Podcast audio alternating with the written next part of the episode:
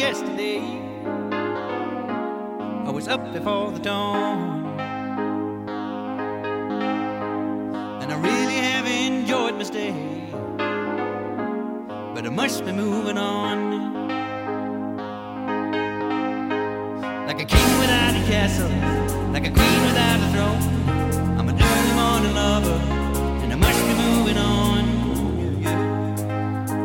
Hello, everyone, and welcome to On Location. It's um, 6:45 a.m., uh, and on one hand, it feels a little early to be in a dimly lit bar, but that really depends on whom you ask. You know, something that my wife reminded me of about bars is that some of them open early in the morning because you know, 7 a.m. isn't the start of the workday for everybody. For a good deal of the population, it's actually the end of the workday. So here at the Foxfire Room and other bars around town, you'll inevitably see a handful of folks who just clocked out of work. And at this time of the year, mid December, college and NFL football uh, draws a crowd early in the morning, especially on the West Coast. Now, the Foxfire Room is a neighborhood favorite bar in Valley Village in the San Fernando Valley. The bar opened on Magnolia Boulevard in 1962, and it's been in the family of the current owner, Mark, since 1977 when his father bought it. And in 1985, Mark took over managing the bar at the age of 21 when his father passed away. Now, it's really no secret that the Foxfire Room was used in Paul Thomas Anderson's 1999 San Fernando Valley Mosaic Magnolia. And if you go online and you type the name of the bar in, you're sure to find a number of websites that point out the fact that this is where William H. Macy's character, a grown up, down on his luck ex game show star quiz kid Donnie Smith, professes his love for a hunky, braces wearing bartender named Brad. Back in 1997, two years prior to Magnolia, I was really flipping out over Anderson's second feature film, Boogie Nights, and I can't really recall how many times I saw it in theaters, but it was a handful. That opening reveal of the neon sign, the Reseda Theater neon sign, punctuated by the opening beats of The Best of My Love by the Emotions, really sent a jolt through me like no other movie had done before. Uh, and the day it came out on video, I was at my Blockbuster video ready to rent it. I bought a used VHS copy of Boogie Nights from that same Blockbuster, and it was the first DVD I bought alongside my first DVD player when DVDs were $30, $40, and DVD players are $400, $500. Now, as Tarantino's Jackie Brown was to Pulp Fiction, I was highly anticipating Anderson's next film. And when Magnolia came out, I was completely enthralled by its combination of comic, tragic, and otherworldly elements. And because of the film, I also fell in love with the music of Aimee Mann, so much so that I remember standing outside the TLA Theater in Philadelphia, hoping I could score an extra ticket to her sold out concert, and I did. Now, until recently, I hadn't really watched Magnolia in a long time, and something that really struck me upon researching was the date on which it was released. It came out December 8th, 1999 making Magnolia one of the last films to come out at the end of the century that essentially gave rise to and saw the evolution of the art form of motion pictures. And I think what we see from the film, from beginning to end, speaks to that. It even opens with a prologue in which the first shots were filmed with a silent era motion picture camera. After the big budget blockbusters of the 80s, Magnolia also capped off a decade of groundbreaking filmmaking. And I, I just want to name some of the movies that were released during that era Pulp Fiction, Fargo, Reservoir Dogs, El Mariachi, Kids, Being John Malkovich, Boys in the Hood, Buffalo 66, Welcome to the Dollhouse, Swingers, Rushmore, Train Spotting, Pi, Clerks. It really was, without a doubt, uh, a great time for watching movies. And though most of the top critics were unanimous in their praise for Magnolia, not everybody loved it when it when it came out. And speaking of Clerks, an Entertainment Weekly article that came out in January of 2000 reported that a person who identified himself as Clerks director Kevin Smith posted on his website, quote, "They sent me an Academy screener DVD this week. I'll never watch it again, but I will keep it I'll keep it right on my desk as a constant reminder that a bloated sense of self-importance is the most unattractive quality in a person or their work." He also likened the film to quote a cinematic root canal. Now, fans of Magnolia went a little crazy, basically firing back that Smith's films were technically incompetent. Uh, Smith did get a little jab in at those fans, however, in his 2001 film Jay and Silent Bob Strike Back, when the two characters beat up a teenage movie blogger who goes by the moniker of Magnolia Fan, and that person has posted disparagingly about Jay and Silent Bob online. Um, later on in Smith's An Evening with Kevin Smith one man show, he recounted meeting Paul Thomas Anderson at a doctor's office when they were both getting physicals before making their next film. And Paul Thomas Anderson was very cordial. And Smith said because of that, he felt really bad making those comments online uh, about a year or so earlier. Now, Ian, we, we've talked about Magnolia a little bit, and you, you told me you didn't really love it so much when, when it came out. Exactly. I it was a victim of my expectations after seeing Boogie Nights, which I absolutely loved. And I went in and it didn't meet those expectations and I held you know, I resented it. And then it wasn't until later, you know, even watching it again this week, it just it was I wasn't sophisticated enough to see that it was it was going to be different and that's okay. And I, you know, I appreciate it much more now than I did then. And something also you said to me though was that with age too, Yes. uh, it formed a different appreciation. Well, you know, I mean, there's age and experience professionally. I see the technique a little bit more. You know, I mean, I was in college, and the, you know, what do you know then about relationships and tragedy and all those other things? And I remember being angry in the theater watching it. You know, it was much, much more pleasant and you know, actually joyful experience watching it again. How do you think the locations between Boogie Nights and Magnolia differ in terms of, uh, I don't know, are they photographed in a different way, approached differently? Uh, you know the one thing about boogie nights is you start wide and you have these long tracking shots. And i one thing i noticed in magnolia uh, was that they start oftentimes tight on the the character. Uh, you know for instance in that tracking shot at the studio they start the rain you know tight on the kid and his father and they never really do a wide establishing shot. In fact my wife and i got into a little bit of an argument about what an establishing shot is because I was I, I was telling her I don't think there's that many in the movie, and she was like, no, no, there is. Uh, but it's it was fascinating because it, it's there's there's clearly Thomas Paul Anderson in there, but it's Paul Thomas Anderson. I'm sorry, Paul Thomas Anderson. It's early. I need a drink. Uh, but it's different, and I, you know, it. I did at the time. I wasn't. Uh, I wasn't ready for that. Well, Paul Thomas Anderson grew up here in the San Fernando Valley, and it's very apparent in Boogie Nights, Magnolia, even Punch Drunk Love, right? That's that's certainly a Valley movie. There's some great Valley locations in that as well. Now, according to the video diary on the DVD of Magnolia, a shooting began January 12th, 1999, and it wrapped June 24th, 1999, and uh, at about 103 days out of 79. So there you go, there you go, right there. And my guest today is responsible for amassing the locations featured over those 103 days and three hour LA epic that is Magnolia. He's worked on films like Scream 2, What Lies Beneath, Road to Perdition. He's done TV shows like Shameless, Lethal Weapon, and what about 150 episodes of CSI New York? I'd like to welcome my guest, location manager Tim Hillman. Thank you morning. for coming. Good morning. Thanks I for being, thanks for getting here so early today. I Yeah, well- appreciate it. But like we talked about, that's nothing new, right, for you to be uh, No. up at a location early. No, this is like I said. This is lunch for me. Halfway through the day. Yeah, right. Now, throughout the making of Magnolia, and you see it in this behind the scenes documentary, there seemed to be this running joke about how long the film was going to be once it was actually done. Do you recall that? And you remember what your feelings were about about that? Well, my first reaction was I read a script that was 195 pages long. Most scripts are for a feature 95 to 110.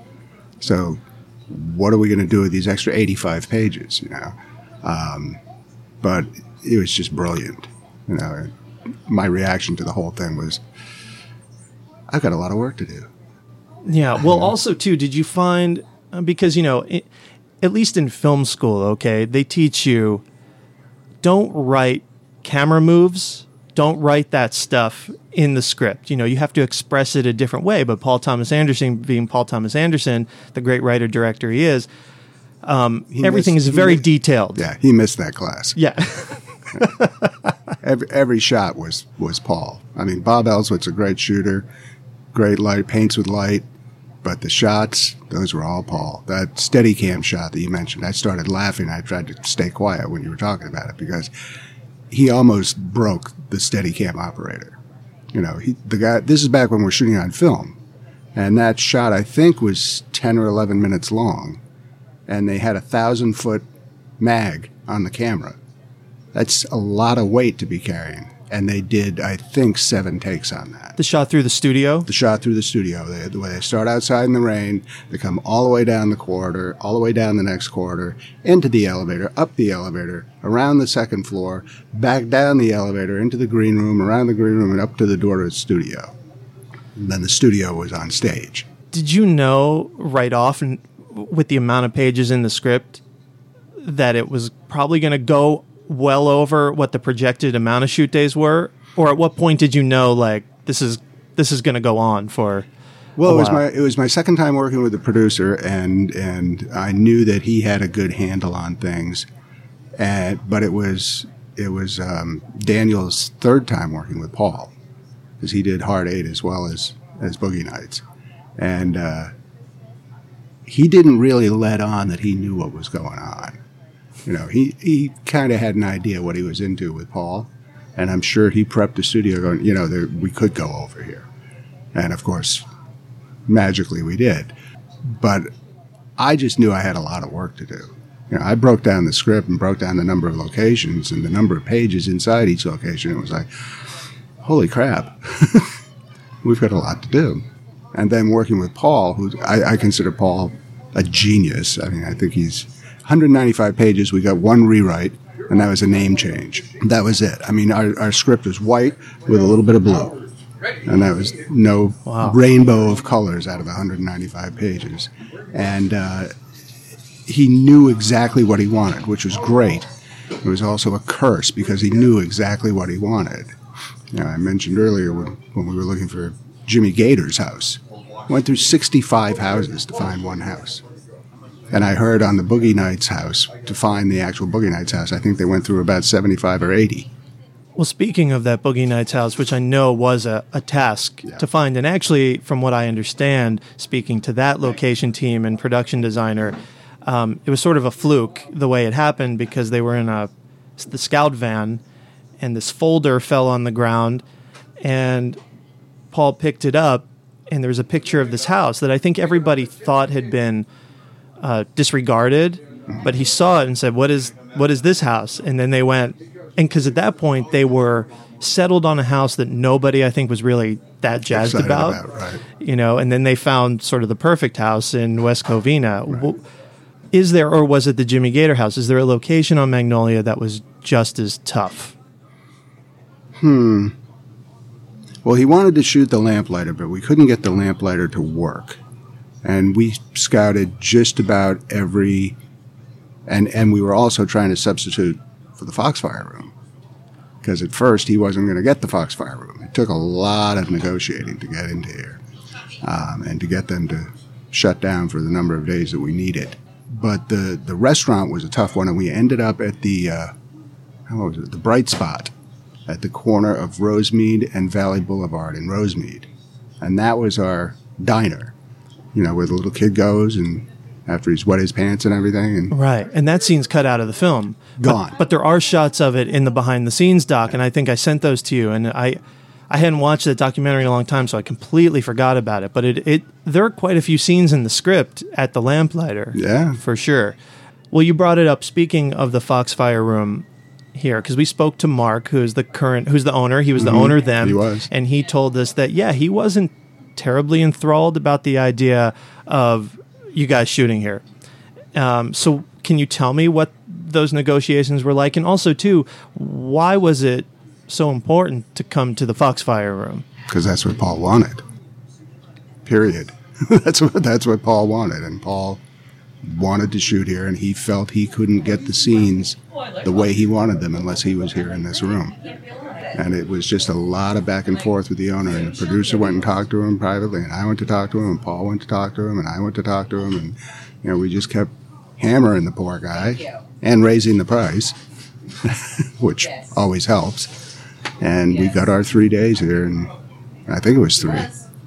So yeah, three and a half. It was it was pretty brutal. But did you look at other bars? I mean, you Oh, feel like you had to, right? Oh, yeah. I mean, but I mean, but even though this was the place, I don't think there's a bar between here and Winnetka that we didn't scout and show pictures to and, and take Paul to. And like, yeah, this could work. I want the Foxfire room. What the guy from Foxfire say? Is he ready yet? Can we go there now? no, Paul, we're still working on it. like the narrator says in the movie, you know, was the fact that the Foxfire room that it was on Magnolia just something that happened, or like was it a coincidence, or was that not just a matter of chance? I, I don't I'm I can't speak for Paul, but I'm sure the fact that it was on Magnolia had something to do with it. And the fact that he grew up here and this was the place. You know, I'm sure that all tied into his grand idea of the entire movie. When was the last time you were at the Foxfire? The last day we shot here.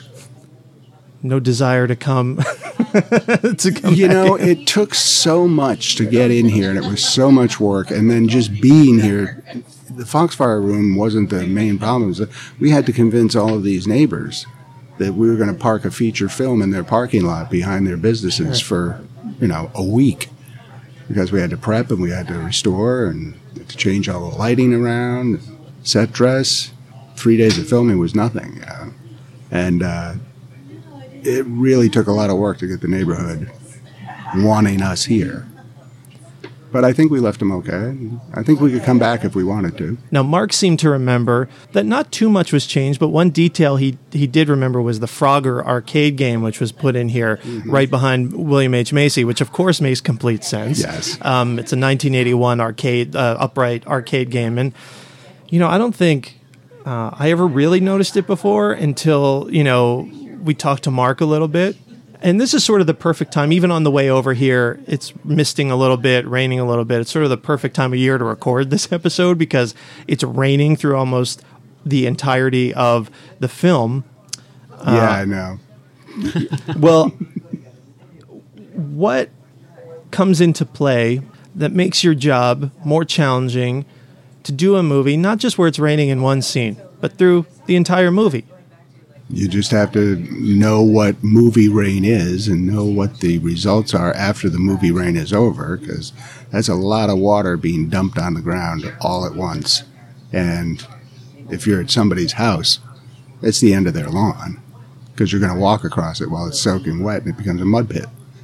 Yeah, so you're replacing lawns and good stuff like that. And then driving down, we shut down Laurel Canyon Boulevard and put 10,000 silicone frogs on the street and drove over them, which the sound was, it sounded like we were driving over real frogs.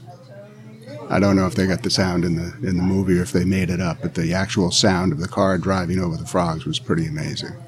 One thing that really strikes me with the rain is that, you know, in other films or television shows, and I'm not necessarily knocking them, but you can. You know, you can see sometimes when a rain machine's being used and there's just rain like in the foreground. Mm-hmm. or you can tell they shot it at a time of day when the sun was out and there's dappled light, but they color correct it so it's blue or something Yeah. like that. But there's so much depth eh, to the rain in Magnolia, and I'm wondering how that was achieved. I mean, were there just rain machines everywhere? Well, we had Industrial Light and Magic, and we had Joe Letteri from Industrial Light and Magic, who was, I think, in his fledgling years then, you know, now he's become the guy, you know, for uh, visual effects. There was one shot when they're pulling up in front of the daughter's house uh, where mom crashes her Jaguar. And if you look down that street, you will see all the trees moving because the frogs are falling. we had to pay the apartment guy ten thousand dollars so that we could hook wires up to the branches of his trees with pneumatic hammers that would jerk the limbs like there was a frog falling through there. So, and that was at least a half a block away, you know. So you're sitting there in the camera outside with the car coming in, and you're seeing. You know, we tried to do as much practical as we could to save money for the actual visual effects we needed. When you read the script, what did you think of the raining frogs? And I'm not talking necessarily just in terms of locations, but just storytelling wise. Oh, I thought it was brilliant. I mean, it's the whole thing. You, you read it and you get through and you go, holy crap, what did I just read? What is this? You know, I mean, guys getting picked up by super scoopers and dropped in a tree, and and and you know, the kid getting shot by his mom as he flies by the window trying to kill himself.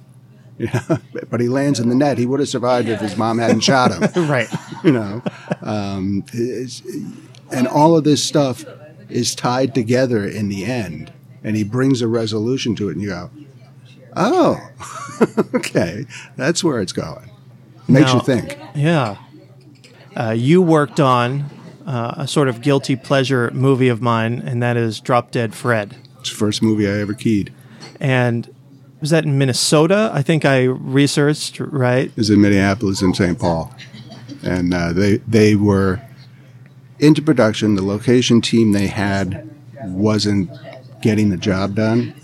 I came in on the second day of filming, and they sent me to the room, my room, to read my script. And I came down, and the gentleman that was going to be my assistant, and we became pretty good friends, was this young kid named Bob Graf, who went on to produce for the Coen Brothers after yeah. after me. Um, but I had him take me to all the locations that we had. We had about 15 or 20 locations around Minneapolis and St. Paul, and we ended up down on the Mississippi River, just below St. Paul, at this marina next to a riverboat. And we're we're on the pier, and the two of us have almost got this pier underwater, and we're going to be there in three days filming. They had no support, they had no safety, they had no place to cater, and it was happening in three days. And I was smoking at the time. I lit a cigarette. I got down on my haunches. I look up at Bob. I go, "We're fucked. We're done." I don't know if you have to bloop this or No, not. no. Okay. No. But uh, and, and three days and later, and you know, 36 hours straight without sleep, we had a barge and we had water patrol and we had you know a dock that wouldn't go underwater, so we could take a 450 pound dolly out there without swimming, and uh, we got it done. It was a great show. It was a fun show. You know, Rik Mayall was nuts. I mean, just nuts. Phoebe Cates could not have been sweeter.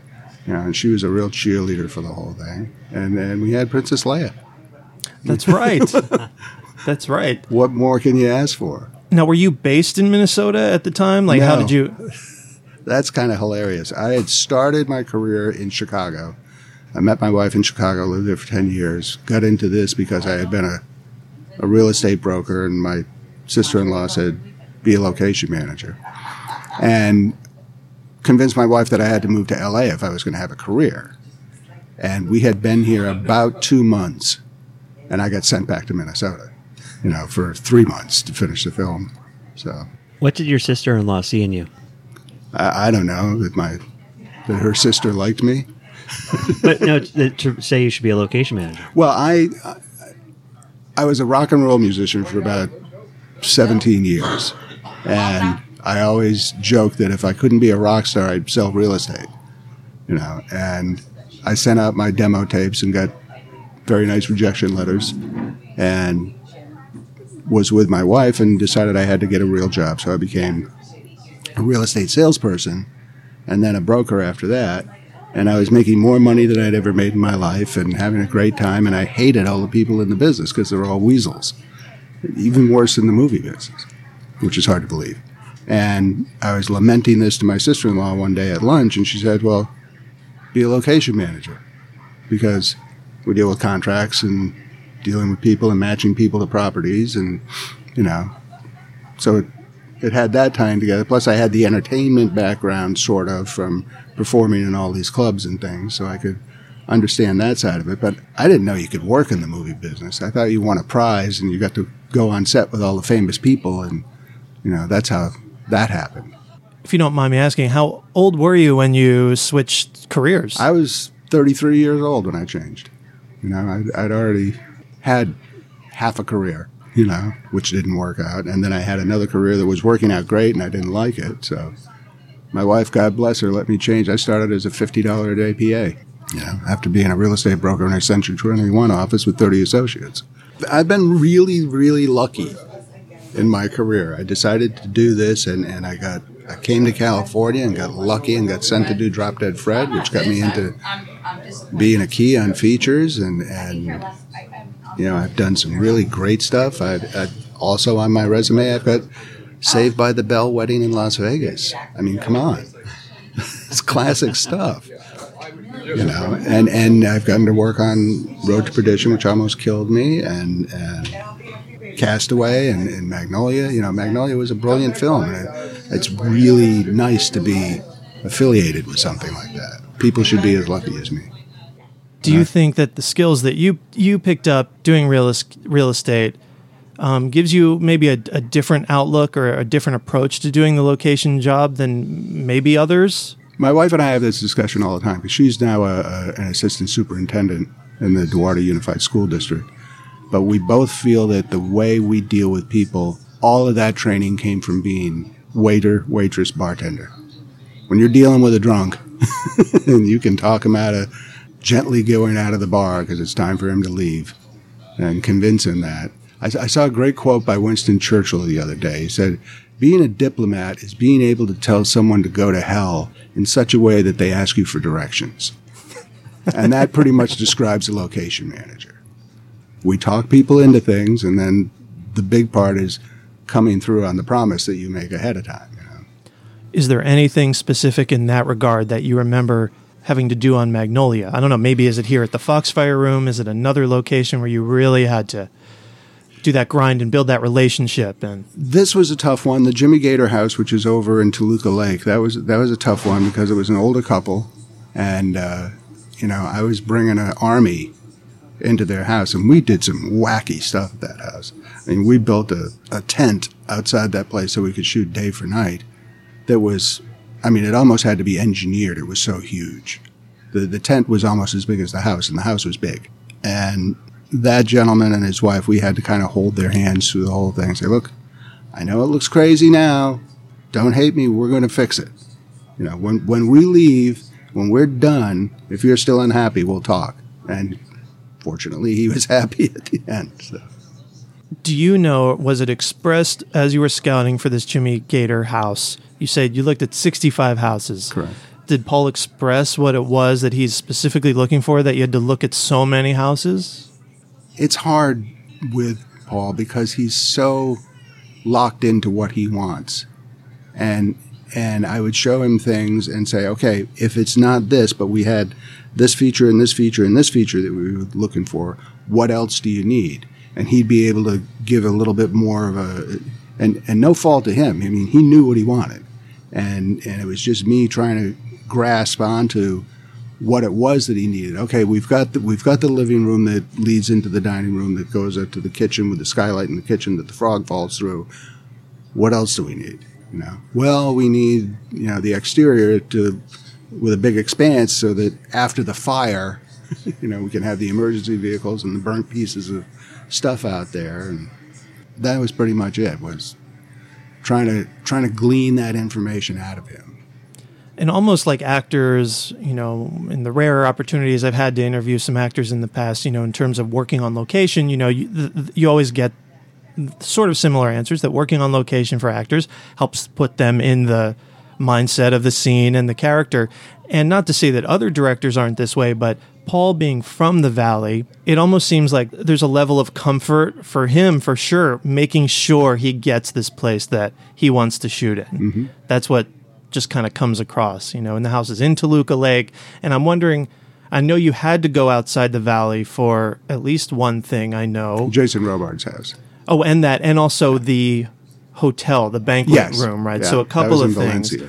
Did Paul want to try to stay in the valley as much as possible? Absolutely. Yeah, he didn't want to leave the valley. But he also knew that what he was looking for, some of the things were gone. Um, he wanted to film in his old apartment on Tujunga. Oh, And we finally got the building to let us in and consider our, our filming there. And we were almost there.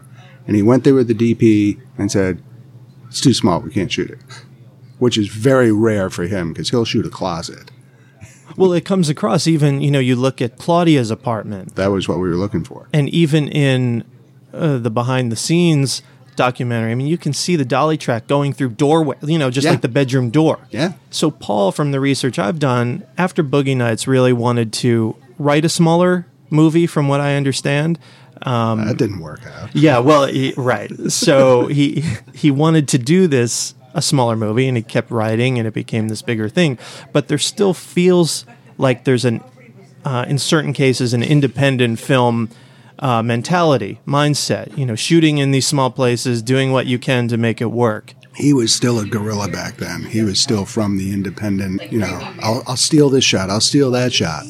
And we were a huge production. You know, we had Tom Cruise in movie, Yeah. you know? And it's like, okay, Paul, you're too big a target. We can't steal that shot. No, you can't put a camera in the middle of Ventura Boulevard at 5 p.m. That's just not going to happen. you know, we'll have to come here on a Sunday and create the traffic and, and you know, or pick another street, but that's not going to, oh, come on, I can just run out there with the camera and I'll get, I'll get it done. I, no. Right. and that, that the producers would step in with me and help get a little control of it. were you a movie fan before you started working on movies? Like when Oh, you were God, doing real estate, you were into movies. Oh yeah, no, I'll watch anything. There's only one movie I've ever turned off in my life, and that was Dude, Where's My Car? I got halfway through it and I just couldn't I couldn't take it. It was just but I did come back the next day and watch the second half because I had to finish it. I couldn't leave it un, undone, but I'll watch anything. There's some good Valley stuff actually. And dude, where's my car? I know. The burger, the, well, the Chinese drive up. Yeah. That's over in Burbank. I know. I I've been so, over yeah. there. Yeah. Now, for about the first 20 years of your career, you worked almost exclusively in feature Right. film. But at a certain point, you transitioned into television, and you're working in television now. Is Still. that right? Yep. Why did you make that transition? I had a uh, a nine year old and a twelve year old, and I had already missed two of each of their birthdays being on the road doing pictures, and I didn't want to do that anymore. And that was the time when all the filming was moving to either Louisiana or New Mexico, and I I didn't want to go away for six months anymore. And the producer I was working with at the time, I was doing one of Robin Williams' last films called um, License to Wed. Terrible picture horrible picture. I felt so bad for Robin because in between takes, you know, he's going nuts and the crew is laughing so hard they can't they can't even focus the camera. And then he has to come back and do this role that was a bit odd. But we were doing that picture and the producer said, I'm going to do this television show. Do you want to do it? I went, ooh, TV. And I started thinking about staying in town because, you know, you hear all the stories about television, how it's, you know, it's brutal and there's no appreciation, blah, blah, blah. And I went, well, I want to stay in town. I can give it a try. I can always, you know, leave. And it was the best move I ever made because I took about a 15% cut in pay and about an 85% boost in mental health. You know, it was, it was, you know, they get to a certain point in TV, you've got eight days to prep an eight day episode. On day eight, you have to have your locations picked. So even if they don't like the location, they pick it and we make it work. And, and there's actually a lot more creativity involved in TV because you've got a three location day, you can't move the company, and you need a hospital emergency room.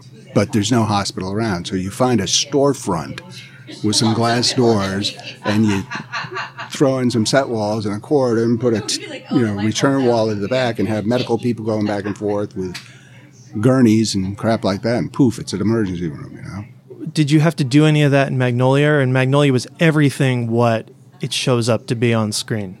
well we did it in a way for example where the kid jumps off the roof at the Yes. beginning the opening scene where he's trying to commit suicide In the and his mom- prologue, right, yes. his mom shoots him the fall was in front of the Bryson apartments down in MacArthur Park the roof was over on Hollywood Boulevard Well, that makes I sense. was wondering, was it the Mayfair? Ah, God, I can't remember the name. It's it's a really famous hotel. Uh, it's been there for years. It's just east of Western, on the north side of Hollywood Boulevard. It wasn't the Mayfair then. It has that great view of the observatory and the And the palm Hollywood trees sign. and the, all that. Yeah. Yeah.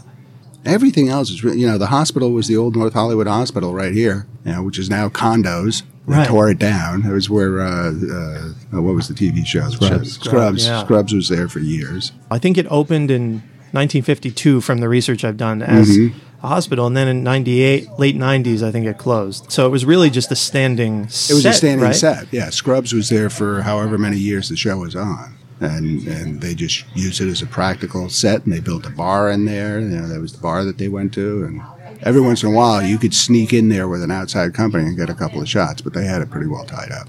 Was the pharmacy across the street? Yeah. Because I was trying to figure that out. And at first I, I couldn't. But later in the film, when Julianne Moore's in her car um, with the carbon monoxide and everything, and she decides she's actually going to go back into the house, she reaches over and grabs the pharmacy bag and it says A to Z Yeah. pharmacy and it has the address on it. And when I find I type that in, it totally matches. Yeah. Do you see yourself ever going back to working on features? I thought about that because now my kids are grown and out of the house and having their own lives. And um, unfortunately, I've developed a condition with my eyes that makes it tough for me to drive at night. And features, I'd probably have to go out of town.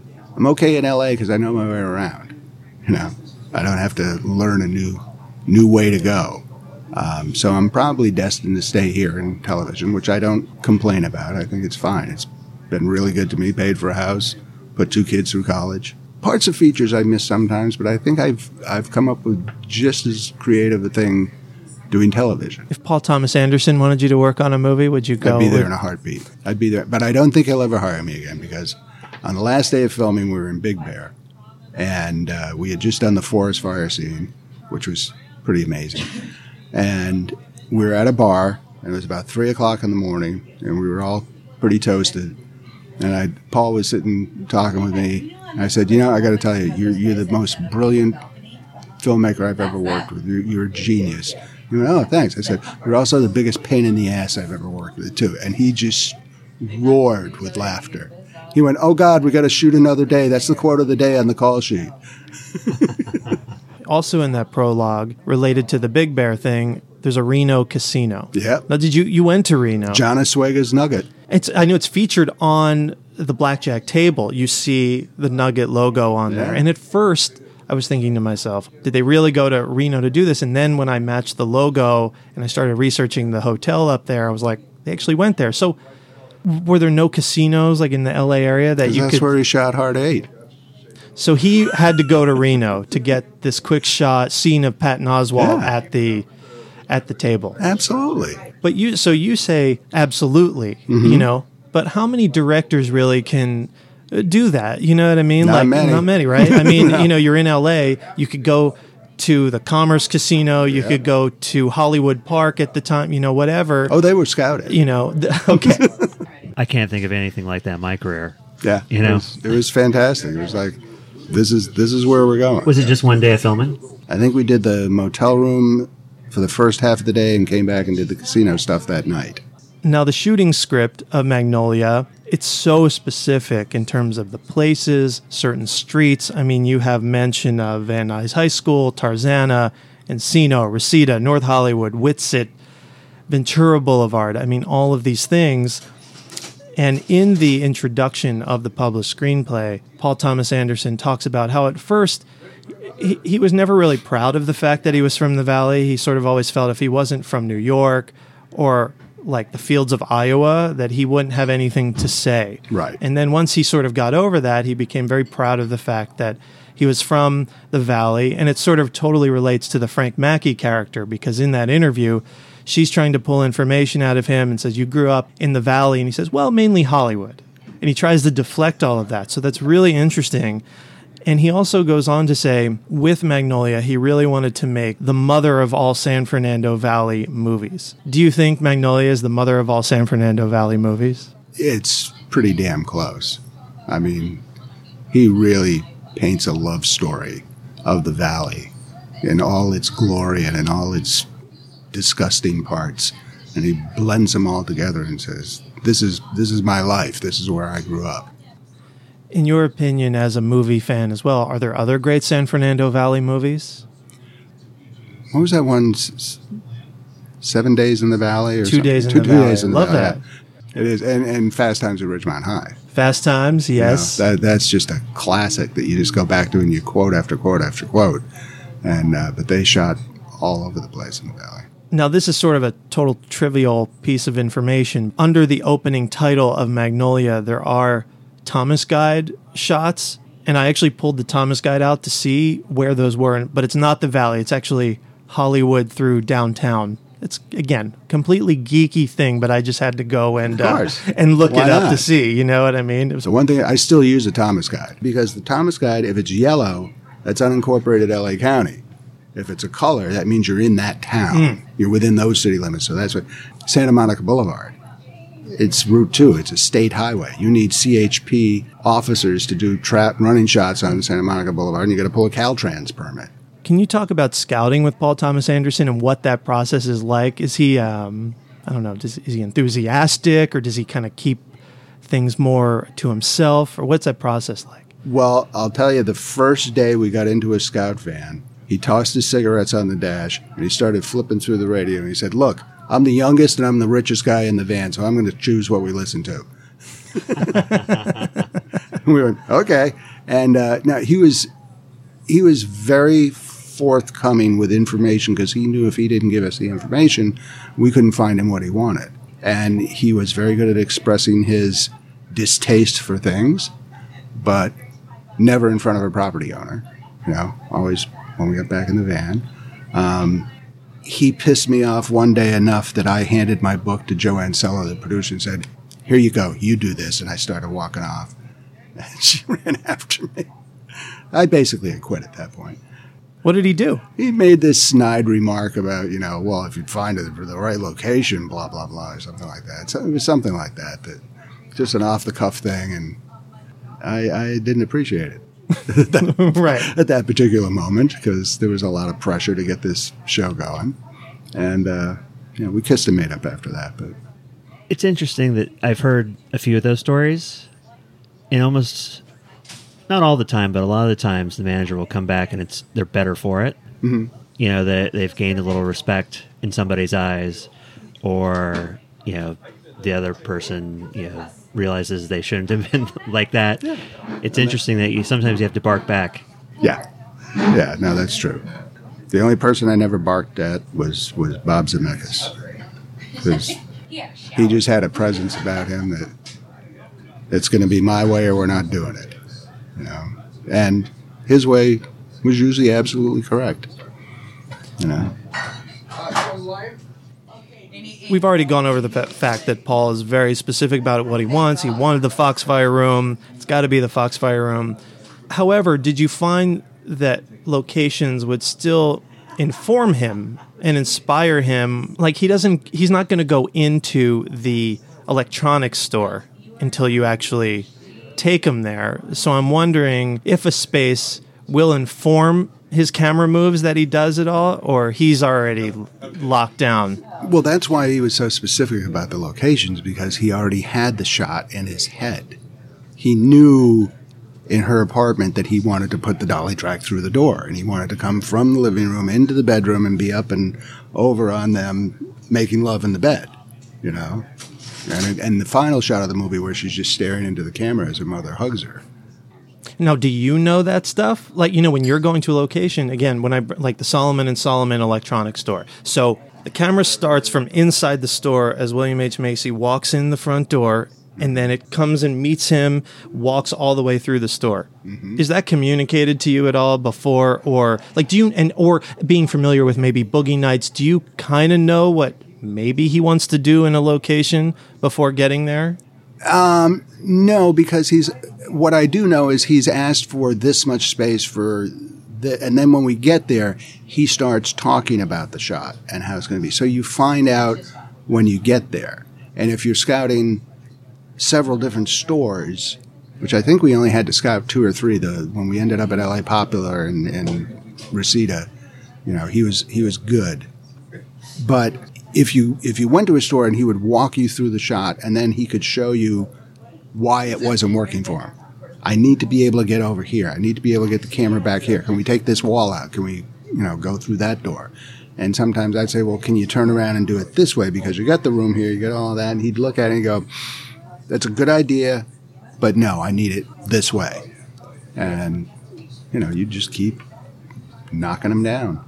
Now, was it just a coincidence that you were up there at LA Popular Furniture, which is right around the corner from the Reseda Theater, where Boogie Nights starts? Just a coincidence. Just a coincidence. And when and when we were there, he was like, "Oh, this brings back memories." You know, when we were outside in the parking lot. because he was basically outside the, the theater parking lot. You know. That brings up something else. You also have to do the Raining Frogs there. Yeah. Too. And you have to close down that intersection of Oh, yeah. Sherman Way and Reseda. So are you finding the store first or are you working backwards from a street that you know you can control? How is that process? No, we had to find the store first, and then it was up to me and the team to convince all the people, without spending too much money, that they were going to let us close down the intersection for a couple of nights, and to convince the gas station. Yeah, that was a big deal because that's where William H Macy and, and uh, John C. Reilly hide from the frogs under the gas station overhang. You know, and then there's frogs falling out and you know, get special effects guys up on ladders throwing frogs there. And then a lot of that was CG. You know, we couldn't drop these frogs on the roof of this gas station because it would dent it. So we would find the location and then have to make the surroundings work.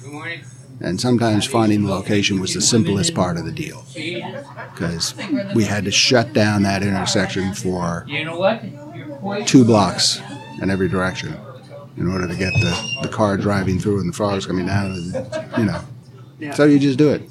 Now, just being a, a movie fan outside of, you know, take yourself out of actually having worked on Magnolia, do you think that Boogie Nights and Magnolia are part of the same universe? Like, would the would the characters who are older in Magnolia possibly have gone to the Hot Traxx disco? Do you Oh, imagine this is the same world? Some of them, some of them would have, most definitely. Some of them would have gone to that place, you know, because it was all part of Paul's world. now that intersection, so the Sherman Way and Reseda intersection, Yeah. and the Laurel Canyon and Victory intersection where Yeah. Valley Plaza is, one thing that you notice upon watching it a few times is that the street signs were changed. Victory was turned into Magnolia, Mm-hmm. and Sherman Way was turned into Laurel Canyon. Right. What is the process, or is it just you know basic permitting and stuff? What is is there a special process that has to go into actually changing city street signs? Yeah. You, you, the the signs on the corner, the smaller signs that you could reach with a ten step ladder, those we just cover.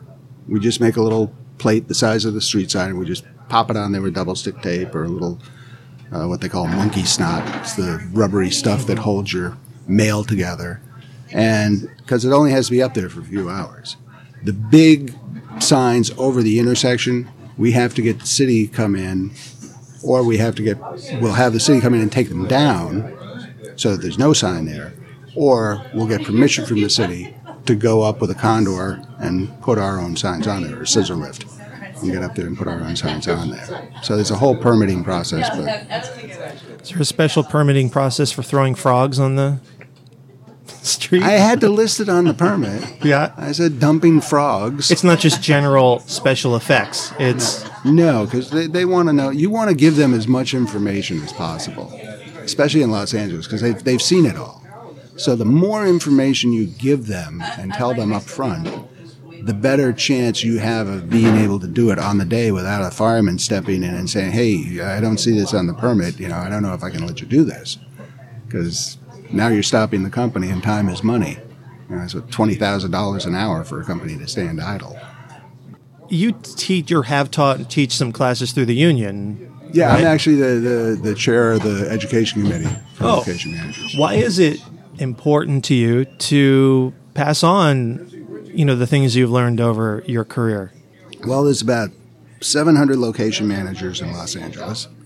I used to say 20 of them know what they're doing. Um, that seems high. Thank you.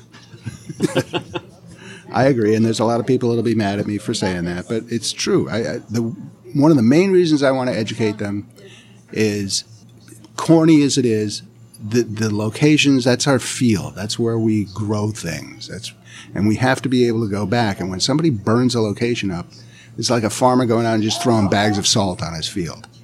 Nothing's going to grow there. You're never going to go back there.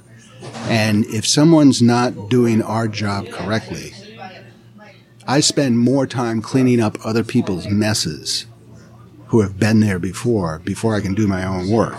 So that's why I want to train people to do it the right way. It's not that hard. It's not rocket science. It's just common sense and logistics.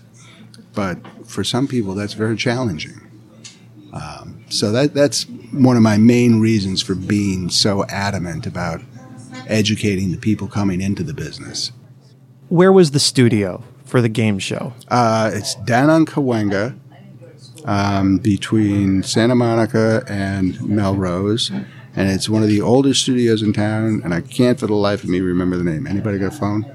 You know, we had to find a studio that would let us come in for the amount of time that we needed, and not charge us too much money because we had a budget to stick within, especially as many days as we ended up going over. We needed every penny we had.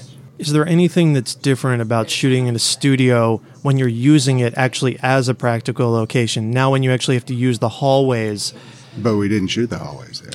Where were the hallways shot? The hallways were all at NBC. Oh, there you go. Well, former NBC, now Burbank Studios, which now I think Warner Brothers has purchased them, Yes, right? I think Warner, it's I- a- Warner Brothers is selling the ranch that's right. and moving over to the Burbank Studios. Well, that's interesting. I didn't know they were completely separate locations. Yeah, right up until you go into the studio, you're at NBC. When you go through the studio, was it Renmar? They probably changed the name by Yeah. now. It was right Red. Studios down there. What is it? Maybe Red. It could be, yeah. I think they've changed the name. It used to be. Oh a yeah, red name. was something else, right? Yeah, that. Yeah, that's it. That's where we were. You said Earl Partridge's house wasn't actually. It was written to be in Encino, Right. But it was. in northeast Pasadena. Beautiful, beautiful house. Oh God, post and beam, hardwood floors that the grips managed to put a drywall screw through some plywood and put a about an eight foot gouge in their beautiful hardwood floors that we had to Wow. fix. the Earl Partridge, I, I don't know if he actually saw that specific house in his head, but when he saw that house, that was what he needed. There, there's another thing that you wouldn't oh, realize, but we shot the frogs going into the pool at the house in northeast Pasadena. The frogs entering the pool was us throwing shot bags into the water at a pool up in Big Bear Why'd you do that? because they needed the ILM guys needed something to track going into the water. So we used shot bags, you know, little five pounders, and threw them in, and they made the right splash and the right trail of bubbles as they go down, and then they just followed the shot bag and changed that into a frog. And then the frogs would swim away. The hotel where the seminar is, the Frank T.J. Mackey seminar, is written as the Burbank Holiday Inn, Mm-hmm. But you didn't go to the Burbank Holiday Inn. No, we went to the Hyatt Valencia, and that was I, I that was just the Paul wanted this vanilla conference room, and it needed to be the right size because we had the budget for X number of extras, so it needed to be packed.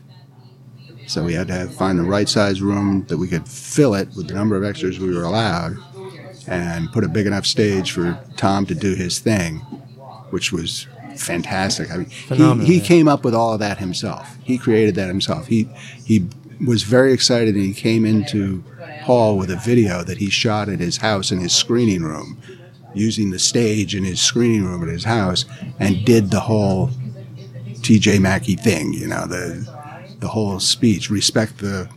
You know, Yes. and spoil the. Hmm Yes.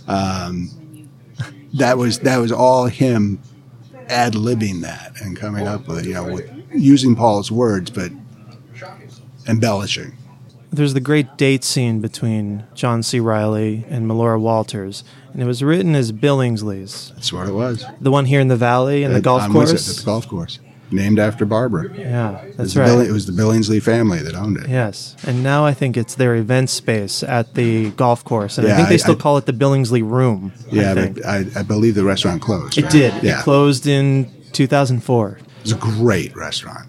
Well, it looks great, and again, you never really get a full shot of the restaurant, but behind them you see the waterfalls Mm-hmm. going, and the light on them, the re- reflecting off the waterfalls is really wonderful. Okay, I think it, I don't know. I'm, are you you want a drink? Anybody? No. Okay, another time. It's it's light out now. When we got here, it was dark. I want to thank you again, Tim, for joining us here today at the Foxfire Room. It's really been great talking to you. My pleasure. you listeners can visit the Foxfire Room. It's open long hours. I think generally it's 7 to 7 a.m. to 2 a.m., but today and I think on weekends it might actually open at 6 because the doors were open when we got here today. The Foxfire Room is at 12516 West Magnolia Boulevard in Valley Village in the San Fernando Valley. If you've been enjoying our show, please share it with others who are interested in the world of locations or just filmmaking in general. And we want to make this show bigger, better for all of you. So if you're interested in sponsoring On Location with Jared Cowan, please reach out to us at jared at onlocationpodcast.com. That's J A R E D at onlocationpodcast.com and we'd be happy to provide you with some information. Make sure to follow us on Facebook at On Location with Jared Cowan, on Twitter at On Location PC, on Instagram at On Location Podcast, and please visit our website at onlocationpodcast.com and check out some of our upcoming film tours that we do here in LA. Thanks for listening and joining us on location. See you next time.